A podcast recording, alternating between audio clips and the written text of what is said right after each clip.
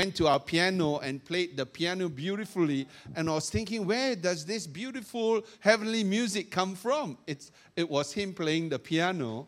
And, uh, and he has started many ministries around the world. Um, the one that uh, is is worth noting is this ministry called Heart, which he, he can explain a bit more later.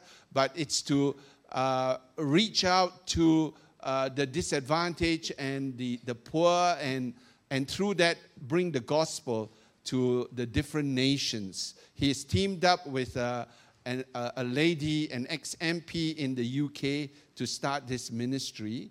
Uh, and also, they have a gospel music festival in Burma. You know how many times he has been to Burma? Anyone guess? Close to a hundred times to Burma. And uh, I don't know if he can speak Burmese or not, but uh, he, he has three children. He and the wife have three children and five grandchildren. Haven't beaten uh, uh Uncle Alan's record yet. But uh, so, so let's put our hands together to welcome this wonderful doctor and, more importantly, a man of God that God has sent to minister to us. Thank you, Dr. Martin.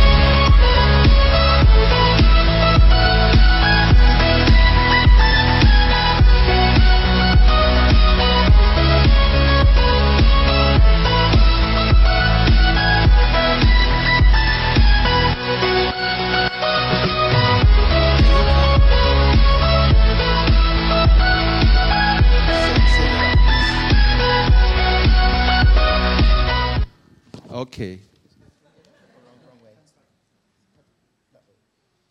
He, he's not getting his lights on. Can someone come and help with this PowerPoint? Okay. Does, yes. Thank you so much. All right. Thank you. Sorry, I'm a bit of a Luddite when it comes to electronics. But it's such a privilege to be here today and such a beautiful church. It really, to me, is a reminder of heaven, where the Bible tells us that every tribe and tongue and kindred and nation will be worshipping Jesus around the throne. And it was so lovely to see all the different tribes and nations represented here this morning. So it is such a privilege for me to be here and enjoying the wonderful hospitality of Roland and Evelyn. Thank you so much for your love and your graciousness. So I've been asked to speak a little bit about missions to you today, and I'm certainly no expert. I'm certainly still learning and have so much to learn, but I want to share with you a little bit about what God has taught me through the years of having the privilege of taking the gospel and his love to many nations around the world. Are we all called to mission? I guess that's a question that each of us have to ask ourselves. We've just read, Roland put up that beautiful scripture during communion that Jesus' very last words before he left this earth, and I think last words are always really important, where Jesus said, All authority in heaven and on earth is given to me, therefore, go make disciples of all nations, baptizing them in the name of the Father, the Son, and the Holy Spirit, and teaching them to obey everything I have commanded you and surely, that lovely word, as Roland stressed, surely, without any doubt whatever, I am with you until the end of the age. Romans 10 13 says, All who call upon the name of the Lord shall be saved. So that is really our basis for witness, that we share the gospel so that those who call upon the name of the Lord shall be saved.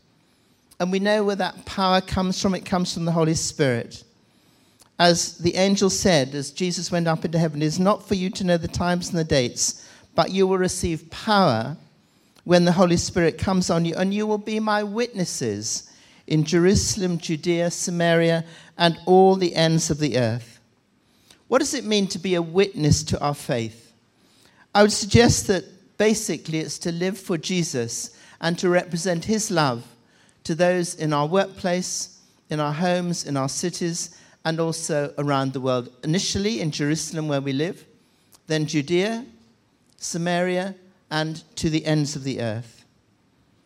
I would suggest all of us who love Jesus should be both willing and prepared, if necessary, to go to the ends of the earth. Is it not working? It's okay. Thank you. We're, behind, are we? I'll wait until he's got it adjusted.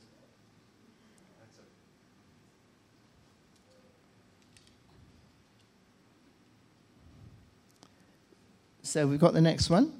Are we called to the ends of the earth? Can we, can we go on to the next one, please, brother, up there? Yes. Oh, we have. Okay. And the next one? It's not working down this end, unfortunately. Okay. And the next one? How do we know we're called?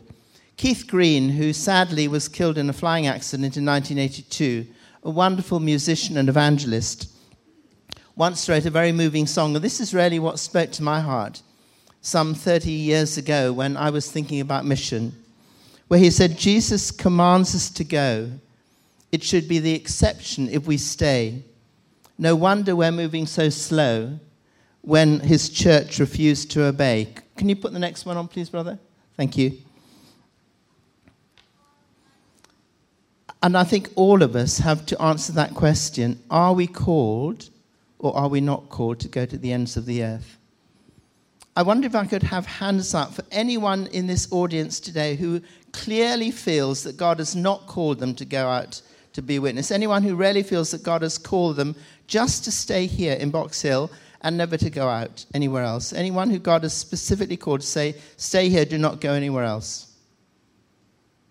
Well, that's interesting. You see, I don't see a single hand raised. So it means that all of us have a call upon our life to start in Box Hill and to go maybe to Melbourne, to different parts of Australia, but to the ends of the earth. I've just written a little book. It's called Stethoscope on the Wing.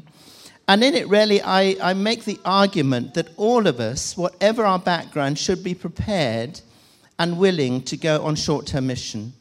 The reason being is that many people today are not able to be full time missionaries. I still believe with all my heart that full time missions are and will remain the backbone of mission work worldwide.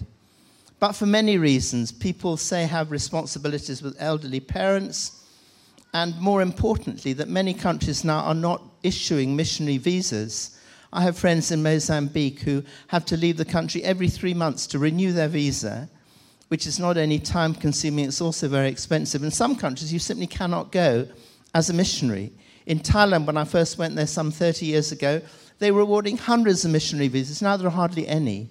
And so there are restrictions, but we can use whatever gifts God's given us, whether it's in medicine or paramedical things, in the arts, in the media, in IT, in law, in teaching, in building. The, the, the list goes on indefinitely as long as we go with the right spirit. And the right spirit is go, what my friend Heidi Baker in Mozambique calls going in low and slow. So we come underneath with humility to lift up.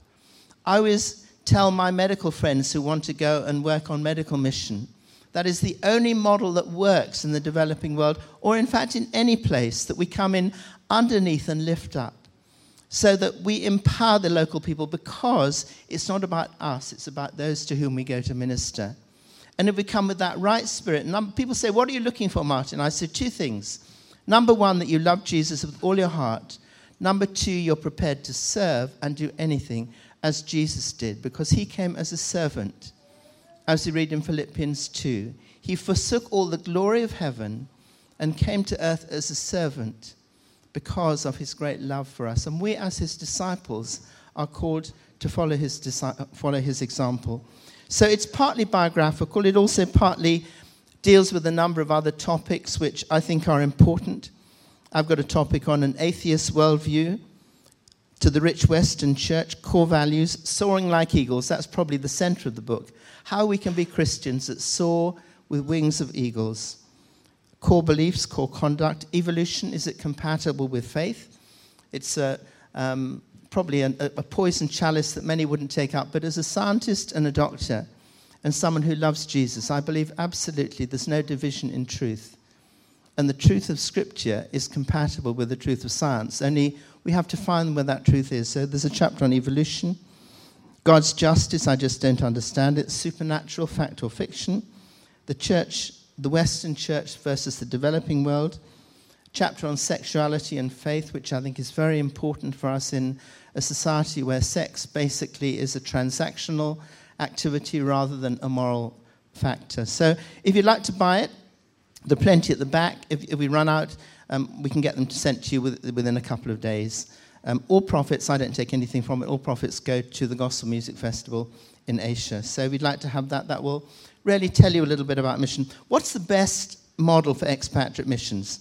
Hudson Taylor, one of the great missionaries in the 18th century, who took the gospel to China, once said, I look upon foreign missionaries as a scaffolding around a rising building. The sooner it can be dispensed with, the better, or rather, the sooner it can be transformed to other places to serve the same temporary use, the better. Roland Allen, writing in a groundbreaking book called St. Paul's Methods or Ours, he wrote, Foreigners can never successfully propagate a faith throughout a whole country if the faith does not become naturalized and expand among the people by its own vital power, it exercises an alarming and hateful influence, and men fear and shun it as something alien.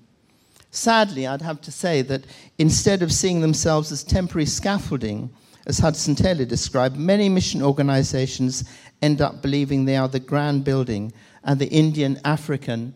Can we have the next slide, please? The Indian African Chinese Christians believe they are scaffolding privileged to hold them up. One of the most challenging parables to me in the Bible is from Matthew 25. 31 to 46. It's the parable of the sheep and the goats. And I'm not going to read it to you, but you, you all know it. And basically, the difference between those who were received into God's kingdom and those who were rejected were the ones who actually did something. So it's not about what we believe, it's what we actually do.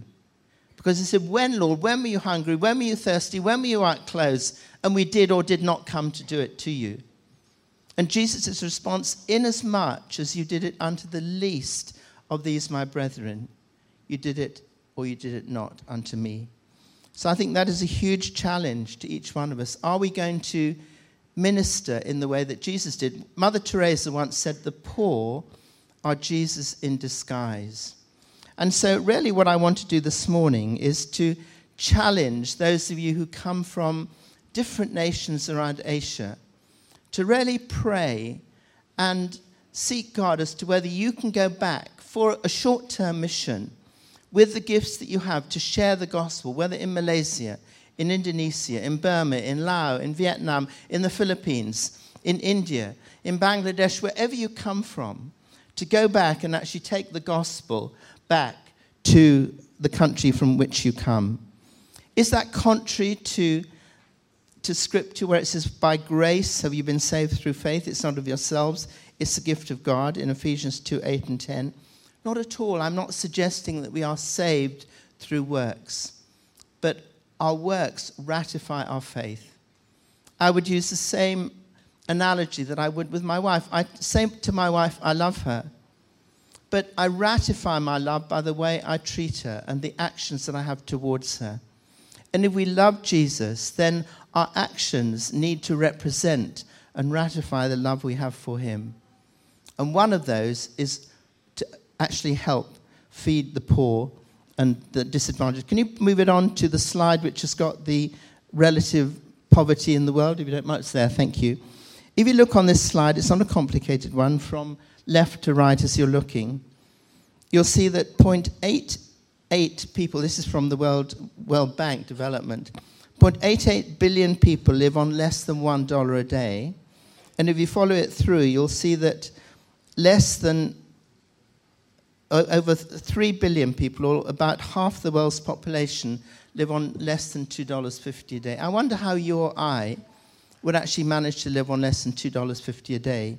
And in fact, nearly 80% of the world's population live on less than $10 a day.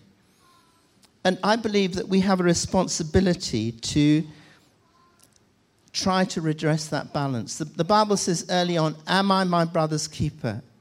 And I think the challenge to us is yes, I am my brother's keeper. We do have a responsibility. My friend Heidi Baker again says that love looks like something.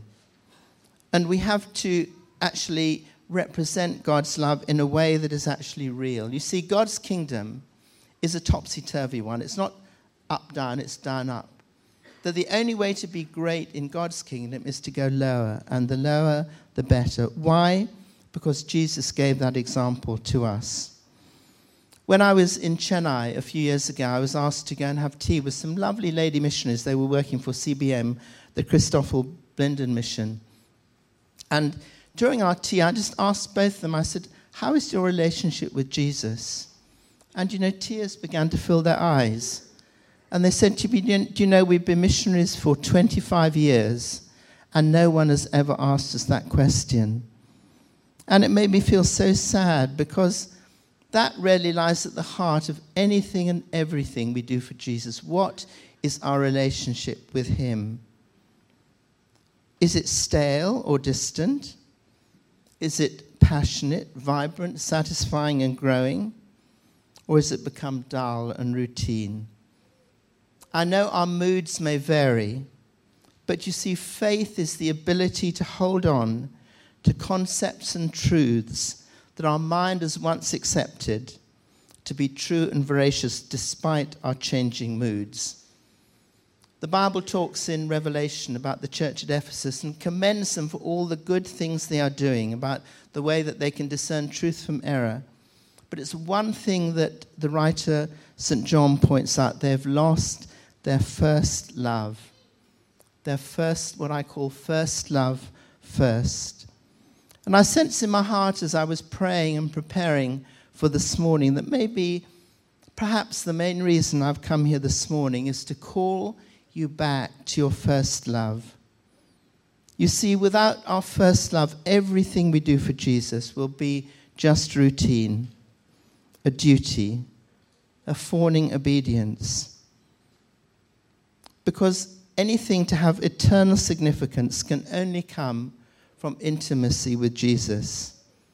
Because I think all ministry has to flow from intimacy. Then what we do, we can do with joy.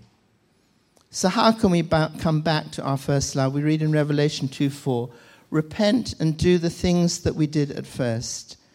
As Zephaniah says, Zechariah 1 3, sorry, return to me and I will return to you. That means retracing our steps to where we went astray. What do we do when we get lost? We go back to where we were on the right track and start afresh. So we retrace our tracks back to when we last enjoyed close fellowship with Him and we call upon the name of the Lord. But there are a few important preliminaries. Number one, get rid of any secret sin. Psalm 66:18 says, "If I cherish or allow any sin in my heart, the Lord will not hear me." It's really a waste of time praying if we are indulging in secret sins.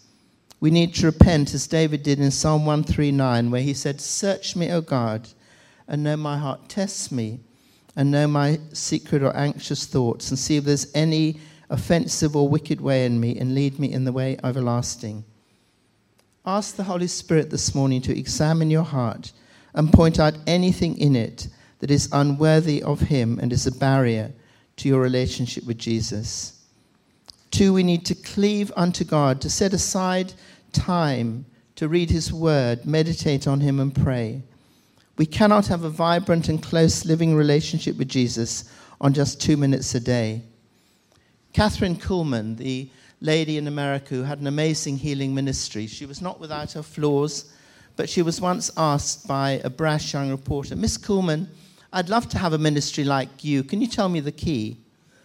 And she shot back immediately, said, You can, but you have to pay the price. And all of us have potential to do great things for God, but we have to pay the price. There is a price to be paid. It doesn't just happen. We wake up one morning and we're full of, of joy and, and enthusiasm and passion for God, and we want to take the gospel around the world. We have to develop an intimate relationship with Jesus, and that takes time and commitment. Roland asked me to share a little bit about my own story as to how I came to be involved in mission. I'll tell you briefly, but maybe just pointing out the important, salient points in my life where Jesus really impacted me and perhaps changed direction. I was brought up, as I share in the book, in a, in a wonderful, loving family in the UK, number six of eight children. And from a young age, I always wanted to go into medicine. I've never, ever wanted to do anything else. And so it's still such a privilege at a ripe old age still to practice something I really love. And I went through school, um, high school. I was privileged to get a scholarship to America after that. I went back to medical school, then I had another research job at the University of Hawaii. I came back to England, um, did some residencies, then I came to Australia to do more in pediatrics and obstetrics. My, my, quali- my passion, actually, and, and, especially, is infectious disease and tropical medicine, not obstetrics. I haven't done obstetrics for many years. But um, by the time I was in my early 30s, we had a flourishing practice in New South Wales. I had a sports car, a home by the ocean. We had a weekend farm. We used to go to a lovely wife. I used to sometimes play the organ. I was the assistant organist at the Baptist church. And I think people would look at us and our families, so they had it made. And probably in, in secular terms, we did. But I remember one day walking by the beach, along the beach by our home. And in a moment of time, the Holy Spirit showed me myself not as others saw me, but as He saw me. And I knew that just beneath the surface there was lust and greed and pride and envy, all the things of the flesh. It's what St. Paul talked about in Corinthians 3 the difference between a carnal and a spiritual Christian.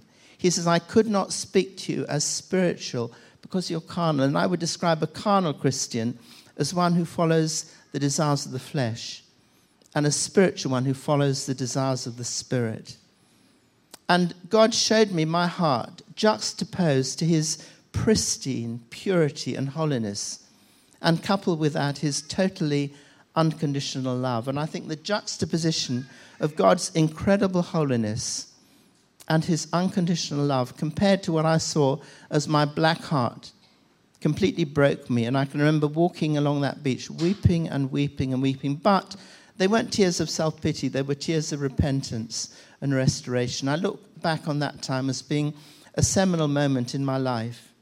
And because we had a, a, lovely home, a large home, we loved entertaining. And soon after that, as I was telling Roland in the car last night, we had some missionaries from America with a group called the Cruppets. They were doing wonderful ministry to the kids. And um, the, the, couple who led it, Rick and Ruth Shope, had been married for five years, but they hadn't, had any, hadn't been able to have any children.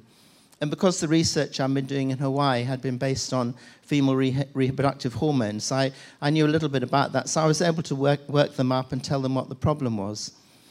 But at the same time, they asked me if I'd like to come on a missionary trip with them. I thought, great, because by this time I was really wanting to serve the Lord. And I thought, I'll, I'll be able to carry Rick's bags and see how ministry works and things. So, because I've been in practice for a few years, I was able to get a locum, a lady locum who came and lived at our home with my wife. And it looked like everything was wonderful. And the night before I was due to go to India, we were having a Bible study in our home, and the phone rang. And it was Rick Shope on the phone from America. He said, Marty, hi, it's Rick. I said, Hi, Rick, lovely to hear you. He said, I've got good news and bad news. The good news is that we've been able to, after what you told us in Australia, we've been able to adopt a little baby girl from India. Um, but the bad news is I have to stay in America. To, we have to stay in America to do all the administrative work for that. So I can't at this time come to India. But you go and God bless you. And he put the phone down. and it was, it was like someone had pricked my balloon. And at that, and we had a wag who was in our Bible study, and he knew that I went for a swim every day. He said, Martin, you've got to go to India. Otherwise, if you don't, God will just send a big fish tomorrow, swallow you up, and then vomit you on the shores of India, which wasn't really what I wanted to hear. And so I went down to my study downstairs. We lived upstairs. And I pulled up my, I said, God, I cannot go. I cannot possibly get to India on my own. You, you cannot expect me to go on my own. And then I waited, and the Holy Spirit spoke to me so gently. He said, When will you be ready to go? And I thought about it. I said, Lord, well, maybe when I'm a bit more mature, when I've studied your word a bit better, when, when I, maybe when I've been to Bible school, or when, I, when, I, when I'm a bit different, he said, You're ready when I call you. And just like that, I said, Well, Lord, if you're calling me, I have to know from your word exactly something that you're telling me right now. And like that, John 3:34 came into my mind, and I didn't know the word nearly as well as I do now, and I certainly didn't know what it was. And I opened my Bible and read these words He whom God has sent speaks the words of God, and to him the Lord does not give his spirit by measure. So I knew that God had spoken to me. And I got on that plane the next day with great joy and excitement and anticipation of what God was going to do. All I had was a return ticket to India, and one address in Chennai. No one else at all. And I had no idea what I was going to do. And so I, I phoned the pastor. I think, yeah, I had phoned the pastor. We didn't have texts or faxes in those days, and told him what time I'd be arriving.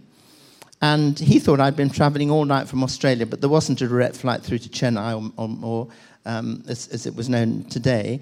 It was um, Madras in those days. And um, I got on the plane to Singapore, overnight in Singapore, and arrived at Chennai about midday. And I wasn't feeling tired at all. And the pastor thought I'd had a really long flight. Said, Look, I'll take you back to the hotel. You have a rest there, and then you can, I'll pick you up, and can you speak at church tonight? I said, Great. And I got up to my room. I wasn't feeling at all tired, so I thought, I'll go down to the, have a look around. And I went out to the entrance of the hotel. And those of you who come from India know the masses of people there are in the cities in India. And I'd not been to India before, and it just looked like about 10,000 people were all outside with their hands stretched wanting money. And I thought, wow, what do I do about this? So I went back to my room, and immediately my spirits began to go. As the enemy said to me, What do you think you're doing here, Martin? 6,000 miles away from home. You're here for a month. You don't know what you're going to do. Do you really think you're going to make any difference? And you know, we always have a choice either to have a pity party or to do what the Bible says is put on a garment of praise for a spirit of heaviness, doesn't it? So I decided, well, I will put on a garment of praise. So I began to sing, The joy of the Lord is my strength. The joy of the Lord is my strength. The joy of the Lord is my strength. Oh, the joy of the Lord is my strength. And as I sang, God lifted my spirits up into the heavenly places. And immediately that spirit of heaviness left. And I have to say, it was probably one of the most exciting months of my life. I went from Chennai to Calcutta and spent three days with Mother Teresa and she became really, I think, one of the great mentors in my life. That I think my love for the poor and the oppressed really sprung from that. I'll never forget seeing her in her home for the dying and holding a lady. In those days, there were literally tens of thousands of people living and dying on the streets. And holding this lady who was more skeletal than human with a dirty, soiled sari, and stroking her face and kissing her in the only way I can describe a lover would do for a beloved, and saying almost cynically, Mother Teresa, how can you show such love to these people? And she looked in her, she was only very short, looked back at me and said, Dr. Martin, I look into her face and into her eyes, and in her face I see the face of Christ. I thought, wow, if she can do that, I can do that. And we can all do that because Jesus is present in the poor and the oppressed in a special way.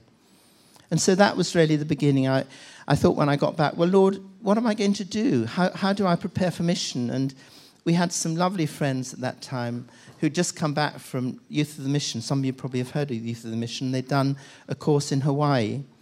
And the two things I remember specifically number one, that they had lots of peanut butter sandwiches, and number two, that they didn't have doors in the toilet. And two things in life I would almost, I think I'd rather die of starvation than eat peanut butter. I don't mind peanuts, but peanut butter I cannot stand, really. Of all the foods in the world, peanut butter is one. I don't mind, mind the lovely peanut sauce they make with, with um, satay and things in, in Malaysia, but I cannot stand peanut butter. And also, I'd rather be constipated for a month rather than not have a door on the toilet. So I thought, if this is an organization like that, I will have nothing to do with it. But the strange thing was, two years later, God, in His mercy and grace, found us actually at YWAM in Canberra, and that was a wonderful time.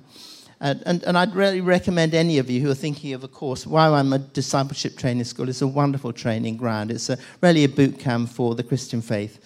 And it gets rid of a lot of the hang ups and the, the, the, the things that we have in our life that still a result from my old life. And I got back home and I was praying said, Lord, where do you want me to go? Where do you want me to go? And the Holy Spirit said, There's a book in your bookcase that doesn't belong to you. I said, No, Lord, where do you want me to go? There's a book that doesn't belong to you. And it was, it had Port Macquarie Baptist Church stamped in the front. And I knew that by that time I'd moved to North Queensland. And I knew it didn't belong to me. And so I'd stolen it. And this little verse in the Song of Solomon, chapter 2, verse 20 says, Take the, the foxes, the little foxes that spoil the vine while it's in blossom and you know, the little things in our life are often the things that prevent the Holy Spirit working. The world will say, What does it matter taking a book? It does because it's stealing. And stealing a book is the same as stealing a million dollars in God's eyes. And so I sent the book back to the pastor and said, I'm really sorry, because when I was assistant organist, he'd actually given me the book so I could look at the songs on Saturday so I could familiarize myself with them. And it had gone with me in my library. So I sent it back. And he, he wrote and said, Thank you so much. God bless you. We don't actually use this book anymore, but anyway, it's wonderful to have it back. And the next day I was praying, and the Holy Spirit said, There's another book. And believe me, I'm not a kleptomaniac. There's another book in your bookcase that doesn't belong to you. And this is a little book on ECGs that I think actually had come from a medical student who'd been working with, but that had Port Macquarie District Hospital in the front. And I sent that back to the hospital. I didn't get any response from them. They probably thought Rotten Bound are stealing our books. But you know, the very next day, I went to my mailbox and there was a letter with Waco, Texas, and. Who do I know from Waco? And I, I belong to an international group called the Christian Medical Fellowship. And the previous year, I'd been to a conference in Davos, Switzerland, and met this lovely American pediatrician called Charles Schellenberger. And he wrote and said, Martin, I was at a missionary luncheon in Dallas, Texas yesterday, and heard a missionary talking about the need for doctors in Burma um, on the Thai Burmese border. The Karen, who are predominantly Christian, have very, very little in the way of medical services. Many of the kids are dying from cerebral malaria, and your name came to mind. And tears began to flow down my cheeks because I knew God had spoken to me. That was in 1987. And now, what, 30, 40 years later, 30 years later, um, I've been back to Burma nearly 100 times, as Roland says, and God has expanded really the lengths of my tent. And God, I can tell you, has been utterly faithful. I've let God down so many times, but I've brushed myself off, picked myself up, and got going again. And that's what I'd really encourage you to do because everyone in this auditorium has gifts, probably many of you far greater than mine. But God isn't interested in our gifts that we have. He's interested whether we're prepared to make those gifts available, whether it's one, two, five, or ten, it doesn't matter. But we have to do it with a pure heart and a heart that is close to Him and living in fellowship with Him. So I just want to pray and really ask the Holy Spirit to speak to hearts this morning, saying, Lord, are you calling me back to my own country, back to Indonesia? back to India, back to Laos, back to Thailand, back to Burma, back to Cambodia, wherever it may be, wherever you come from, that I can share with my own people. Because I said in that quote from Hudson Taylor missionaries are the scaffolding, the expatriates. It's the locals who are the ones who have the most ability to share the gospel. And you, as local people, can go back to your own people and say, This is the difference that Jesus has made in my life. Here's the answer to, to life's problems because you can have a relationship with Him. Can you imagine what it must be like being a Muslim and praying five times a day, year in, year out, not hearing any answer? How frustrating is that? And yet we have a God who communicates with us. He's a God who loves us and speaks to us by His Holy Spirit. And so we need to share the good news of the gospel, share the fact that Jesus is alive. He's working in planet Earth today. The earth belongs to Him and He has a plan which will be fulfilled. And in eternity, we'll all rejoice together that we were able to play a tiny part in that plan. So let's pray as we close. Jesus, I thank you so much for this church. I thank you for Pastor Roland and for Sister Evelyn and the other pastors here. Jesus, I thank you for every person here and all the nations that are represented here this morning. And Jesus, I pray firstly that you will allow each of us to have that close and intimate relationship with you. You will call us back, Father, to, your, to our first love. That if we have forsaken our first love, and that our relationship with you is just routine and dull and boring, that we will go back to where we were at our first, Lord, when we had such close fellowship with you. And we know that involves repenting. The Greek word for repentance is metaneos, which means to turn around in the other direction. So, Jesus, I pray that we will turn around and run back to you this morning. Thank you that you are the Father, like the one mentioned in the prodigal son, who stands with his arms wide open to receive us. And Lord, if there's any sin in our life that we have not confessed, anything, Father, that we have hidden, maybe from our closest and dearest, from our spouses, from our friends, right now, Lord, we confess it. We give it to you. And we say, Jesus, I'm sorry. Please forgive me. Please cleanse me. Purify, purify me by your Holy Spirit and help me to turn around and run in the other direction. And Jesus, I want more than anything to know that closeness of fellowship with you so that I can just grow in your love, in your compassion, in your passion, Lord, for the world, because your word says that God loved the world that he gave his only son, Jesus. Not just loved Australia or loved Burma or loved Thailand or loved Malaysia or Singapore, but he loved the world. And so, Jesus, I pray that we too will develop that love for the world and the lost. Thank you for the promise from Romans that all who call upon the name of the Lord shall be saved. We thank you, Jesus, that you turn no one away, but they cannot hear without someone to tell them. And so, Father, I pray that we will be willing to be that voice to tell people about Jesus. They cannot hear unless someone tells them the good news. And Jesus, we offer ourselves this morning to you to be instruments for your peace and your love and your glory.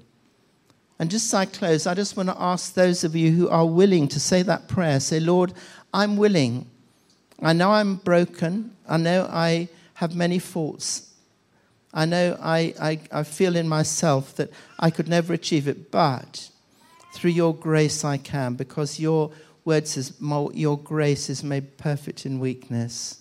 I'd like those of you who say, Lord, I'm willing to do whatever you ask me to do, just to quietly stand now as an really as a response to that call of Jesus. Are you willing to be obedient to me, to take my word, if necessary, to the ends of the earth, to respond to the Great Commission and say, Lord, I am willing. I don't know what that involve that will involve, but I'm prepared to make that commitment now. Will you just stand quietly before the Lord?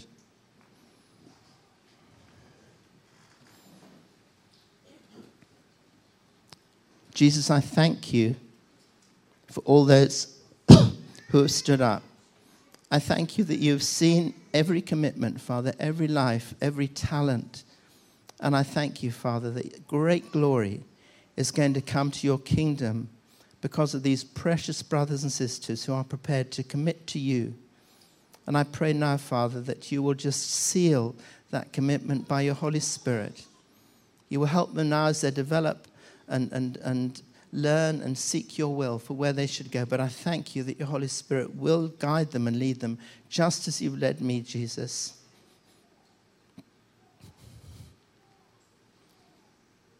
Because you're such a faithful God.